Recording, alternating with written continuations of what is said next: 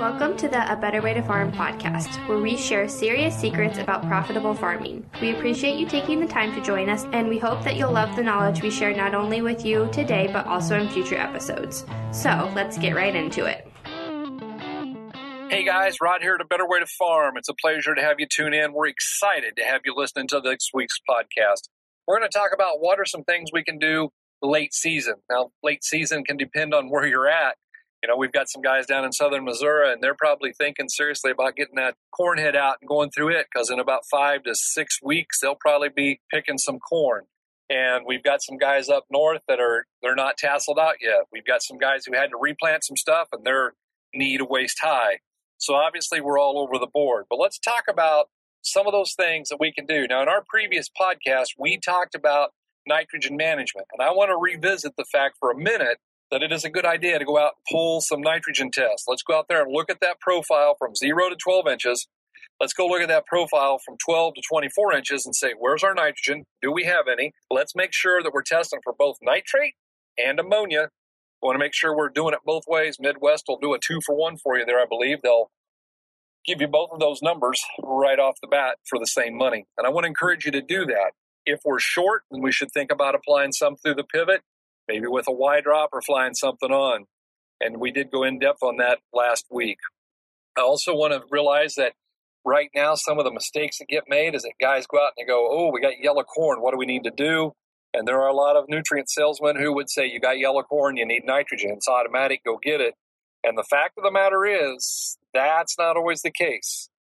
Guys, if your corn's firing from the bottom up, if it's turning yellow at the bottom and working its way to the top, that is a nitrogen deficiency, possibly. But if it is turning yellow from the top down, that is a sulfur deficiency. And we want to make sure that we're not applying a nutrient that we do not need and then creating a further imbalance within that plant. And so it, it behooves us to know what we're looking at and know what we're looking for. I would also encourage you that it is never wrong to do the right thing. And we want to give some serious thought to going out and doing some tissue testing. No matter what stage you're in, what are we doing? Well, number one, we start right now. School never, ever ends. And we can be out here right now planning for 2022. And we take those tissue tests and we look at them and we say, hey, maybe we're not going to address anything, but at least we want to know. It's worth 22 bucks to figure out what went right and what went wrong so we can make some adjustments. You know, them, them soil tests at 0 to 12 and 12 to 24 will say, hey, did our stabilizer work? Hey, did we not use a stabilizer and we wish we would have? Or hey, we got our nitrogen program dialed in perfectly. We got that done this year. And then the tissue testing is going to talk to us about what went into the plant, no matter what the, te- the soil test showed. What do we have in the plant? Are those levels all sufficient? Are they all where we want? If we're early enough in the stage of the of the plants, we can come back in and we can foliar feed. That's a late season, later season thing we can do to make some extra money.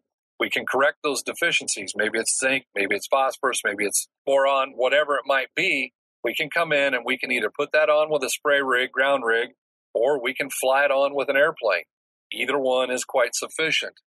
It's amazing some of the things that we can do with an airplane. I think you guys are probably aware that about the 25th of June at our own farm, we got creamed by a hailstorm. Not as bad as some guys. I've looked at some terrible pictures where it just literally beat it to the ground.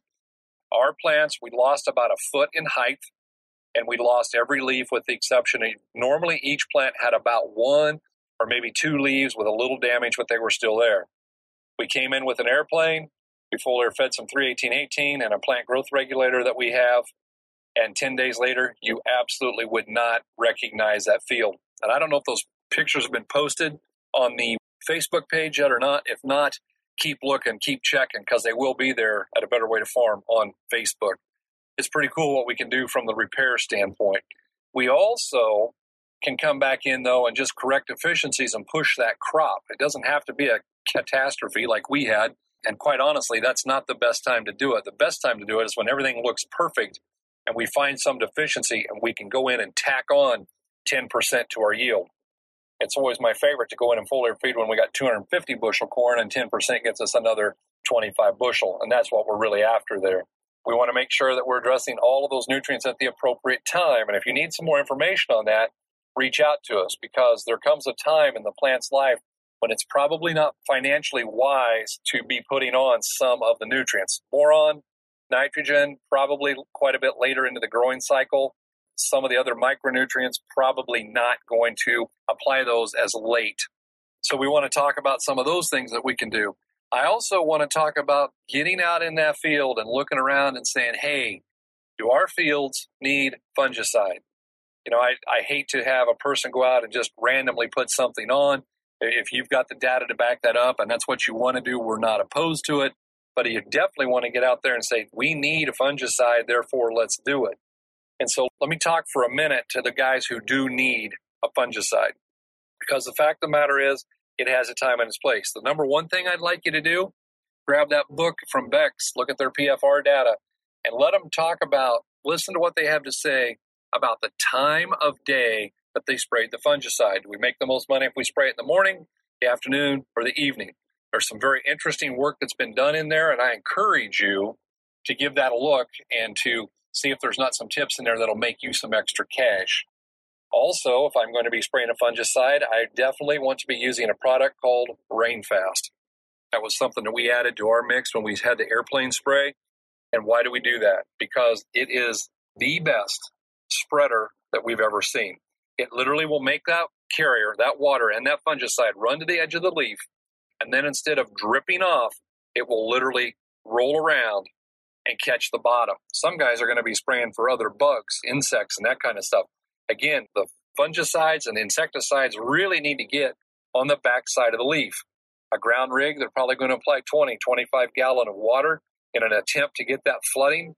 But even then, we don't always get what we want. And so perhaps we should consider the use of this particular surfactant to ensure that we get those insecticides and those fungicides where we want them.